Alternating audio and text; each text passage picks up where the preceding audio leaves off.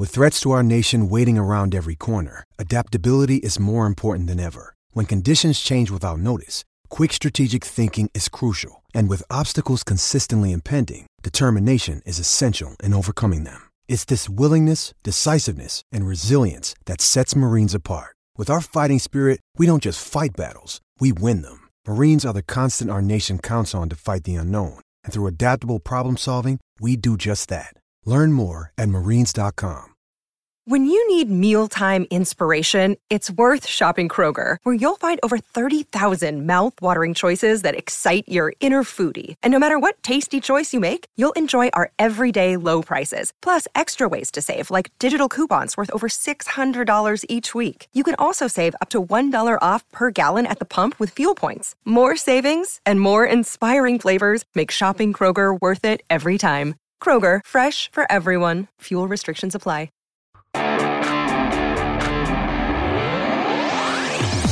What's going on, everybody? Zack Rosenblatt here with Mike Kaye. The latest episode of the No Huddle Show, our the second part of our training camp preview. Uh, Eagles report on Wednesday. We won't be there to greet them, unfortunately. They don't allow us to shake their hands like the Walmart greeters. Um, although Brandon Graham would wouldn't we be, we'd be down for that. I feel like. Yeah, he would. There'd be a lot of high fives and hugs. The, the who are you and, and that kind of thing. Yeah. Um, but yeah, so they, they report, and then we'll be there Thursday. Uh, you, I think there might be some live tweets. I don't know. There might be some live. There might be some people saying everything that happens. Now, before we get too far ahead of ourselves, we should I already acknowledge. started. I already started counting pass attempts. Yeah, we, we should acknowledge that Wednesday there will be a bit of news because we're expecting some players to be put on PUP. Wednesdays when all these players will undergo physicals. Um, you know, it'll be interesting to see who has a non-football injury coming back too, just in case that happens. That seems to happen every couple of years. Obviously, they just waived uh, Devin Ross, who you've never heard of, with a non-football injury, but you know, they have reasonably 13 notable players that are coming off of off-season injuries that affected them during mandatory minicamp. And, uh, you know, that group's going to dwindle pretty significantly probably entering training camp, but you got to look out for Fletcher Cox, Ronald Darby, Jalen Mills, Mack Hollins, all these guys. That'll be worth noting for Wednesday. But yeah, Thursday is when we let it rip, and that's when balls are thrown and tweets are tweeted. And overreactions are overreacted. Yeah, I mean, But that's well- the fun part of training camp, though. Well, uh, cheap plug, but you've been doing an incredible job of uh, with the quarterback, um, you know, numbers. I think during training camp we really need to pay attention to those, especially Nate Sudfeld's numbers. So uh, we talked about it on the podcast last week. That'll be something to watch.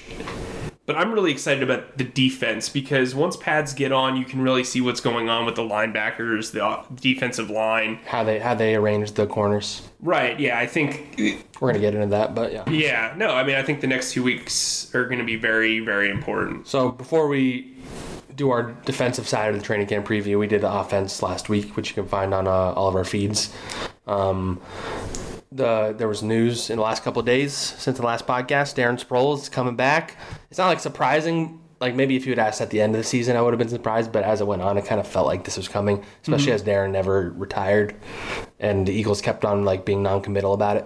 Uh, it makes a lot of sense, and I don't think it changes anything necessarily. Maybe, Well, maybe it makes like Boston Scott's not going to make the team now, but I don't think it. This doesn't impact their trajectory of the season. Well, typically you go into training camp with more than seven running backs. So I was like, well, hmm, what's going on here? They also weren't in a rush to fill the spots left open by the aforementioned Devin Ross. And Or the reti- or the shocking retirement of Tyreek Burwell. how will they ever still reeling. blindsided by Burwell? How will they ever recover?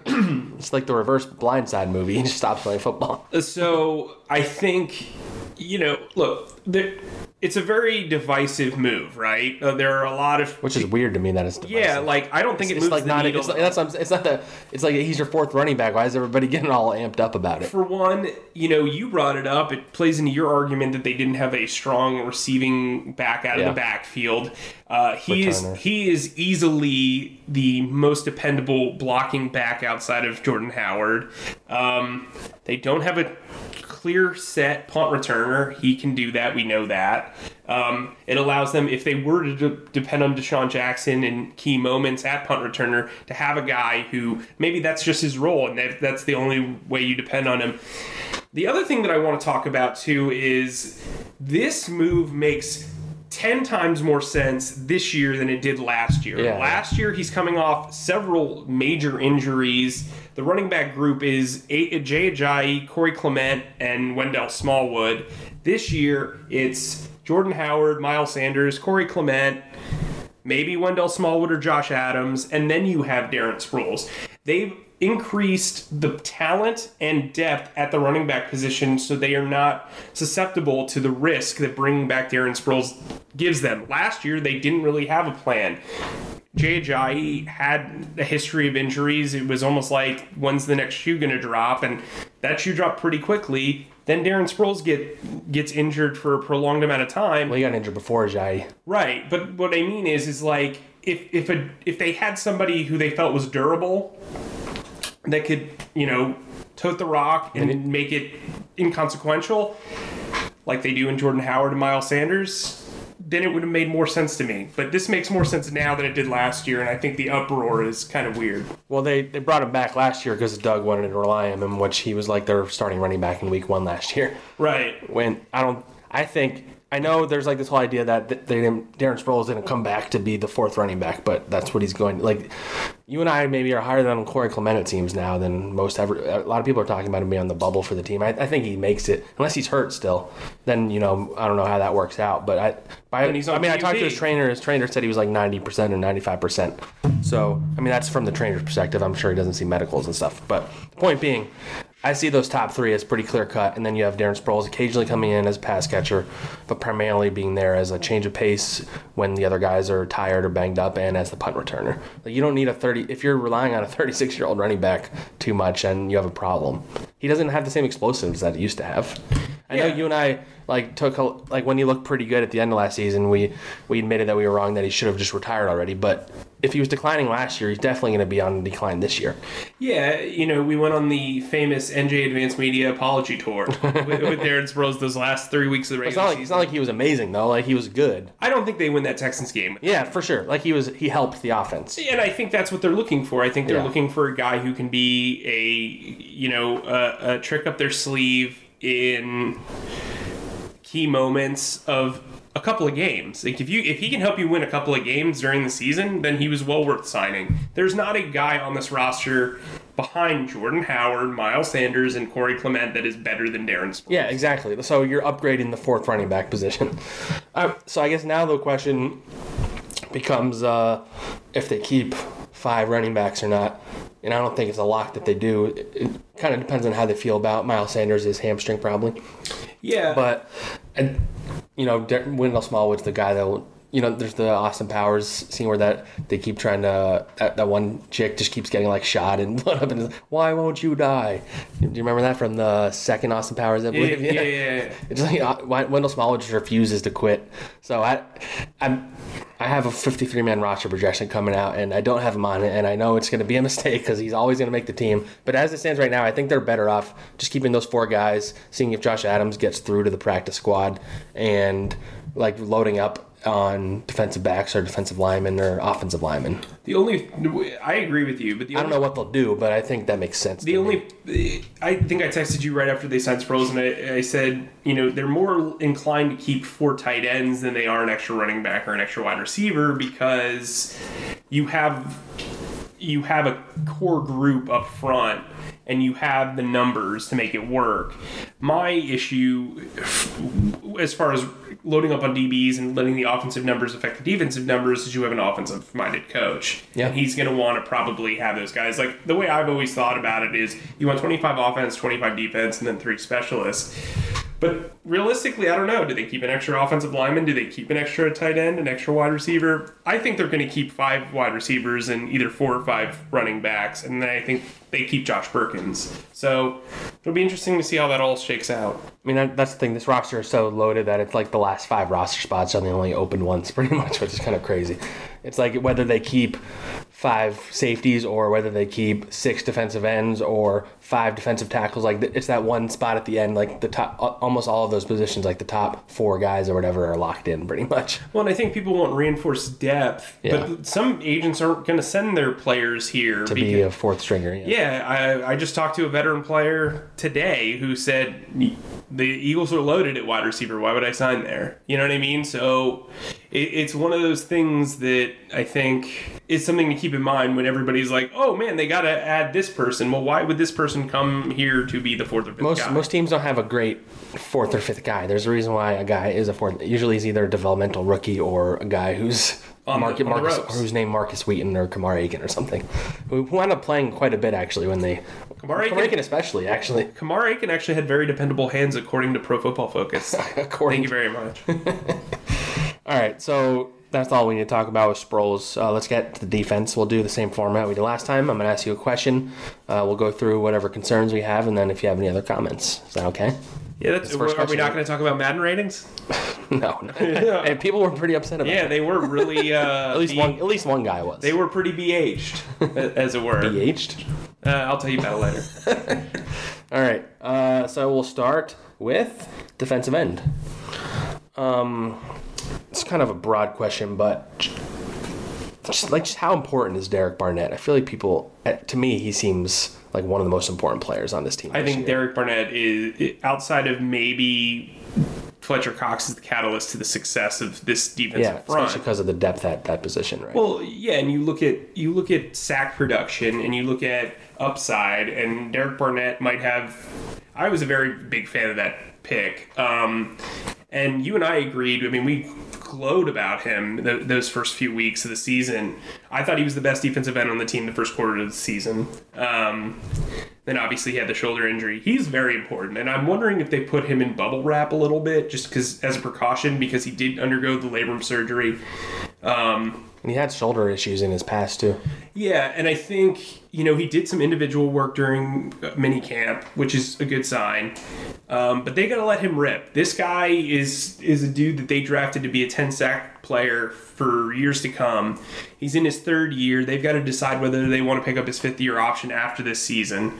Um, you know, this is a big year for him. This is like being on a contract year because it determines the next two years for you. And I think, you know, he he's had some moments. He had two incredible moments in the in the Super Bowl run.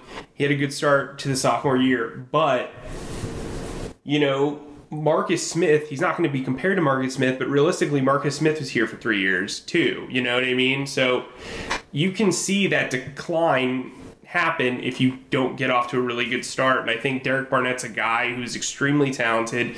He's very technically sound, which will help him if he struggles to get back athletically initially. But they need a big year out of him. he you know there were some fans who got upset with me for like phrasing it this way i wasn't using it as criticism but he in his career has played like 700 snaps where like brandon graham and michael bennett played more than that last year alone so my only point was he needs to we need to see how he is over the course of a full season of snaps which he's never had before like he needs to be he needs to last the whole season of course you can say that about anybody and he needs to be as productive at the end as he is at the beginning Yeah, for sure. I, I, think they need a strong year of start of six, 14 to 16 starts out of this guy. Like, he's important.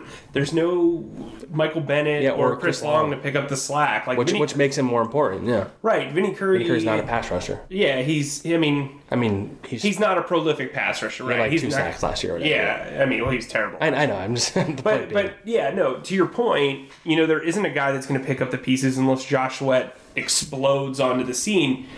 More importantly, bringing up Josh Sweat. I was, What if well, that was going to be the first concern I was going to bring up. Yeah, what if Josh Sweat isn't ready. isn't ready, or uh, the on, on the flip side, what if Josh Sweat is better than Barnett. Yeah. What if he outplays him? What does that say? Or at least in terms of pass rushing. Yeah, I mean that almost that wouldn't be the best case scenario, but then you could have it like they did in 2017, where maybe Barnett is more focused on the run stuff. I mean, you want Barnett to be a complete defensive end, like no doubt about it. But if jo- if Josh Sweat can be if he can get four or five sacks this year, even that that'd be great. But if he if he's absolutely nothing, I think they're in trouble. Yeah, I think I think the projection should be that you know, Vinny Curry can kind of take on the Chris Long from 2017 role, and Josh Sweat can play the Derek Barnett role from his rookie year. Um, and then you have Barnett really stepping up and providing a pass rush. You know, uh, I think as talented on paper as that group is, there's a lot of mystery and intrigue. And, you know, Brandon Graham wants to finish his career with three straight double digit sack seasons and three straight Pro Bowl visits. He's never accomplished that once in either of those categories. So I'm interested to see how that dynamic plays out. Brandon Graham needs to have a big year too. Yeah, I mean, he only, I mean, he had a lot of pressures, but he only had four sacks last year. He, he's not going to play inside as much, which should help his sack numbers, though, because Malik Jackson will be in there. Um, and then before we go on defensive ends, I, I think a, a name that I feel like it's kind of flying under the radar is I think Daeshon Hall has a shot to make this team. He, he looked pretty good when he played for them last year, and I know everybody loves Joe Ostman, but I would say Hall as of now has a better chance of making this team. Yeah, I would agree with that Yeah, if they keep six defensive ends, which I don't know if they will. Um, all right, defensive tackle. This one is directly for you since you know him the best. Um, I guess tell me exactly where we will see Malik Jackson make the biggest impact this season, or in what way. I think he's going to impact everybody around him. I think having the opportunity to be next to Fletcher Cox is going to help him, but I think overall it's going to free up Fletcher Cox to get some one-on-one uh, opportunities, which is big. We know that Fletcher Cox can get to the quarterback. We know that he can produce, um, but to have a tag team partner like Malik Jackson, who he's never really had, an, another just true elite interior pass rusher. I think he's going to help Fletcher Cox ascend. I think he's going to help Brandon Graham with his goal of getting 10 sacks. Will he get the 10 sacks? We'll see. I do think it'll be an improvement over the four sacks he had before. Um, and I think it can help Derek Barnett too. Then you look at the linebackers. Malik's not a very good run stopper. He's adequate. Um, but it was part of the problem in Jacksonville. And I think for the linebackers, when you're getting that much pressure, the linebackers should have opportunities to make plays on the ball. The DBs will have opportunities to make plays on the ball. So I think a lot like what DeSean Jackson is for the offense, Malik Jackson is a guy that if he fits in well and does what you expect him to do, it's going to help everybody around him. I agree. So the concern I have is more to do with training camp than maybe the full season, but it's how long Fletcher Cox is going to take to get the full strength. He had off-season surgery last year. We saw Brandon Graham missed almost all of training camp, and he got off to a slow start. Uh, Fletcher Cox is more important than Brandon Graham is to this team. So we don't really know where he's at. I think he, there was an interview where he said he he wants to be ready for training camp. One and will are two different things. If he misses the first week, that's fine. But if if it lingers, I think that's a problem.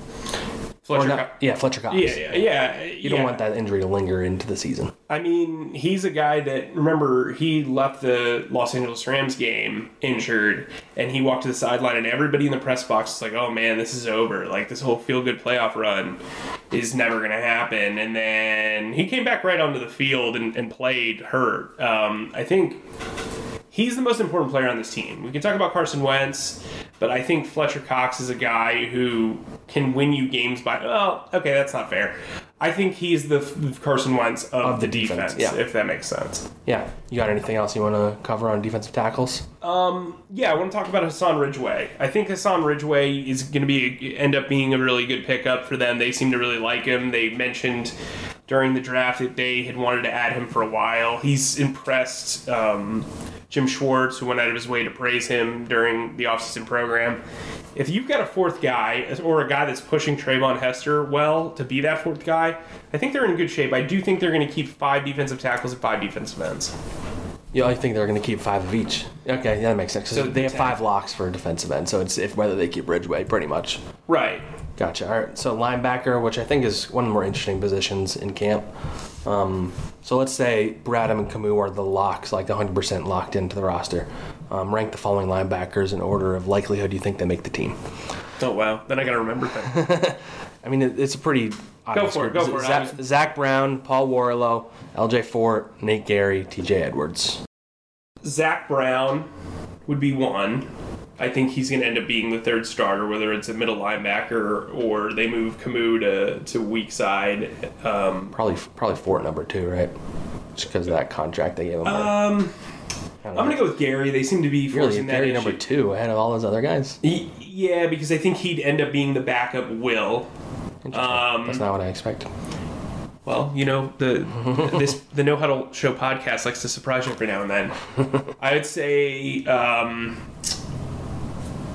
L.J. Fort, Paul Worrilow, Edwards. I, look, I think Edwards ends up getting that red shirt, the mysterious injury. Worrilow's the only guy that can really play a natural Sam linebacker outside of Nigel Bradham on this roster, in my opinion. And then, you know, Fort's going to be looked at as a special teams guy, but you got that lingering compensatory pick thing hanging over his head, especially with the way Sendejo has played. Um, It's not like it's that much. Like they'd lose like a million dollars if they cut him. Right. Which isn't I mean, ideal, but like that you can stomach that. Yeah, I mean, Corey Nelson, they, Yeah. you know, whatever. That's the thing. That like is people pointed out they signed Fort right when free agency started, but they also signed Corey Nelson right when free agency started. Right, and I think they do want it to work with Yeah, LJ. Fort, but what you could do is you could t- technically cut him And then and then bring him back after week one when his contract wouldn't be fully guaranteed. So, I mean, that's something I would keep an eye on. Um, but, you know, see how that goes. I, I, the linebacker group outside of Brown, it's a, a mad scramble. I do think they keep Paul Worrilow. I do think they keep Nathan Gerry. And I do think that Fort, Edwards, it, those two guys are the ones that I think are competing for that sixth spot, if that makes sense. I'm way less secure on uh, Gerry than you are. Um, but I mean, he he's been in this defense longer than mo- almost all those guys in there, so I get it. But he looked pretty bad when he played last year. Um, so corner, this probably is the most interesting group on the entire roster. But even though no, everybody's pretty safe in those top six, right? Mm-hmm. Uh, but I, so the question I have is, what do you think the group looks like in week one, and what do you think the group looks like in week ten? Because those are That's interesting. yeah, you know, because it's uh, the way it's structured and the health of these guys, and not, it's just it's it's not going to look the same in week ten that it does in week one. I think we can both agree on that. Yeah, I mean, I think you're looking at when you say the six. I think you mean Ronald Darby, Yeah, Jalen. Mills, Sidney Jones, Avonte Maddox, Rasul Douglas, And Cre'Von, and Cre'Von LeBlanc. Um, I think it will start out as um, Ronald Darby and Avonte Maddox in base, and then I think it'll be Ronald Darby, Avonte Maddox, and either Sidney Jones or Jalen Mills in, in nickel. And I think that that is I think that's ideal. I mean, I think you want to get Avonte Maddox on the field. I think he's the most uh, talented player, or has the most upside. I think Ronald Darby's the most talented. Yeah. And then I think you know Mills has played a lot of football as much as people don't. And they love him there. Yeah, they they especially in the red zone. And Sidney Jones is the guy that they view as having first round upside, but he needs to stay healthy. Rasul Douglas is the interesting guy. Like he, if you if there was like a trade candidate in that group, he would be the guy. And I know that there are other teams that like him. I've seen a lot of people suggest Sidney Jones as a trade guy too. Not with that injury. I mean, I, I don't know what you're trading for him. You know, like that's. I mean, maybe maybe if he has a really good preseason. Yeah, then you get trade him while his value's the highest. Yeah, I mean, maybe that happens, but I I tend to think that they value Jones more than Douglas just from a outside perspective thing. Cre'Von's a guy that's really interesting to me because I think he'll definitely be active on game days. He'll definitely have a role in special teams. And you need a backup nickel. Nickel is one of the hardest positions to play on the football field. You need to be fast. Um, we spoke to his trainer, Tevin Allen. He's really got a chip on his shoulder and he really wants to prove that last year wasn't a fluke. I think he's going to have a pretty big training camp. I mean, it's a contract year for him too, and he's a guy like there's he needs to prove that it wasn't just like a five game sample that he can do that for a full season. And if he doesn't get that chance, it's going to be interesting to see how that plays out for him. For sure. Um, and I, I guess the concern I have is if Darby and or Mills aren't healthy or can't stay healthy this year, then do you become a little more concerned about the cornerback position than maybe everybody realizes? I don't think either one of them is going to be on the team next year. But I'm talking about this year right now. Oh, this year if they can't stay healthy, yeah. I mean, I guess, but you also had the benefit of having four guys kind of emerge while they've been gone. Sidney Jones in practice, and um, you know, uh, Rasul, Avonte, and Cre'Von had pretty good closeouts to the end of the season. So I, I think they feel good. Josh Hawkins is a guy that has played pretty well during the offseason program. So is Jeremiah McKinnon McKinnon. look good, yeah. Yeah, so I mean, I, I don't. I think uh, starting uh, like a group of cor- uh, five corners or six corners of Rasul Douglas, Sidney Jones, Avonte Maddox, Cre'Von LeBlanc, um, Josh Hawkins and Jeremiah McKinnon is still better than the majority of the quarterback groups in the league from a depth standpoint. I had to come up with a concern for everyone, so that was grasping at straws a little bit there. hey, that works for me. I mean, they pretty much played without Darby Mills uh, most of last season. Right. So safety, I guess. What's your level of confidence in this group after Malcolm Jenkins? Ooh. Because there's question marks about every guy. Yeah, I mean, I think they brought in Sendejo to be kind of like A insurance. for- stabilizing force, kind of. Yeah, insurance for McLeod and insurance in case Tre Sullivan fell off a cliff after he had that great game against the Bears. Um, Count Blake Countess to me is a special teams ace and nothing more. Which is why he's on more in the bubble than I think people realize. Right. I like Tre Sullivan, but he also only showed it for like six or Yeah. seven games. If he has a bad preseason, they'll cut him. Right, yeah, they're not tied to him. Yeah. Um, McLeod, I have some concern just Yeah. because that ACL injury can impact your effectiveness. As common as ACL injuries are now, it's. Um, I'm not sure. Th- I think free safety might be the least stable starting job that they have of the returning players. Um, it was clear that his absence was missed after he went down in week three against the Colts, but. Um, I don't know. You got to see how he comes back. Like free safety is a very paper thin spot in my opinion as far as proven assets. Unless you really think Sendejo can be a full time free safety in this league, which I have con- some concerns with. And I mean, it, it's going to be kind of be in the background if Sendejo. I think the he has to play like ten games for it to count against the compensatory pick formula. Like that, that looms. If he has a bad camp, and they're weighing whether they get a fourth round pick or or a third safety who maybe isn't that good, they're going to release him. And then who's your third safety? Is it Tre Sullivan? Like so. I mean, the the biggest concern you kind of touched on a little bit is McLeod coming off the injury. Um, I mean, he, like you said, I mean, he, it was a pretty serious injury to the point where he, I think he, did he do individuals in spring? I don't think so. Uh, uh, the mandatory mini camp, he did some individual where it was like cutting on the ball. So he has, so he hasn't fully practiced in almost a full year. So and he's getting close to thirty. Uh, I mean, it's notable that he decided to remove a year from his contract and basically take a pay cut to stay here. I th- maybe he realized he wasn't going to get interest on the free agent market. Well, and also he gets to rehab. Yeah, not only is, yeah, for sure. You get the common rehab, and then you also get to rehab your image within a defense that you're Yeah. familiar with. So they, they need to figure out pretty quickly if they even need to go and pursue another safety or something. Mm-hmm. Um, you got anything else on safeties? I do not. No, And then special teams. it's I- important. And then special. Well, I would. I should say Deiondre' Hall. He he looked really good in minicamp, and I, I don't think I wouldn't overlook the possibility of him making it as a if they kept five safeties. well, and I think there's the concern that if they put him, try to put get, sneak him onto the practice squad, Joe Douglas would take him. Yeah. So I mean, he's an intriguing athlete. He's like really long arms. So if he can if he can put it together in terms of learning the defense and stuff. I mean, he, he was thrown onto the team right before the year, so they mm-hmm. never really trusted him enough to play him on defense. So there's a big preseason for him too. Special teams, I don't really have a question. I mean, I guess it would be who are the returners. yeah, I mean, I think Darren Sproles is probably your and favorite. Maybe Clement kick return. yeah, probably. Yeah, or or Wendell Aguilar Small. or something. Yeah, Smallwood. Yeah, if he makes the team. Um, I will say that Cre'Von LeBlanc has been trying out punt and kick return opportunities, and if you're going to keep Hmm. That's smart. if you're going to keep six corners active, Might as well use them for more than Yeah, it makes sense. Um, he was a kick returner in college. He makes sense. I mean, Miles Sanders is another guy that you could use depending on how you feel about his role on offense. Um, Jordan Mailata. Jordan Mailata, yeah, secret weapon, bro, secret weapon. I would actually put like, you know how like sometimes they squib kick and a, and a big guy Put him out there for yeah, that. put him out there for like Let him run through some dudes. That'll. That's all the Eagles fans want. They could be like, you guys didn't win the Super Bowl, but you let Jordan Mailata run the ball. Like we're happy. And then eventually people will be like Tom Coughlin with um uh who was the who was the punter for the Giants who punted to DeSean? I forgot who it was. Anyway, you know, I told you not to kick to him.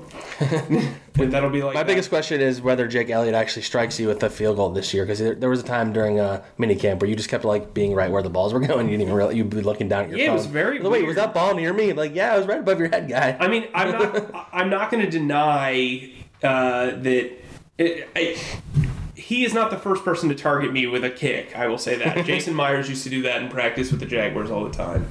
Heard a couple of uh, not so nice stories about him. But anyway, um, my my concern is they're putting a lot on Jake Elliott and Cam Johnston's legs during training camp. I get it. You don't really need to, you know, give them competition, but having a camp leg in there could have benefited one of the two of them. They didn't even give Johnston competition last year, and he had never punted in an NFL game before, right. I mean, which is weird. you know, they basically moved on from Donnie Jones blind. So um, they clearly appreciate, you know, the two of them and Lovato, and they're consistent and they work together well. And Dave Fipp has said that that type of um, consistency has helped them. Uh, so we'll see. I mean, I, I think special teams is fine. I don't think it's incredible. I don't think it's a great situation. I think it's fine. You know. Yeah, I mean, Jake Elliott needs to show more consistency because he had that weird thing where his first year he was inaccurate from short range and made every single long field goal. Where it kind of flipped this year. If he could kind of even that out, make long field goals and the short field goals, he maybe makes a Pro Bowl. Uh, yeah, I think that that kind of wraps it up. Like we said, training camp starts this week. We're both very excited. We'll start getting you guys some more podcasts. We're going to have a lot of content at NJ.com. We have a couple stories out now that we both are pretty proud of. Uh, Mike wrote a great story about Paul Worrilow and his journey back to the field. We both kind of collaborated on a story about what some of the Eagles guys were doing in the offseason. Uh, yeah, we'll, we'll end on that note. Uh, make sure you subscribe. We're on all the apps Apple, Spotify, Stitcher, Google Play, YouTube. And uh, leave a comment, write a review. And thanks for listening, guys.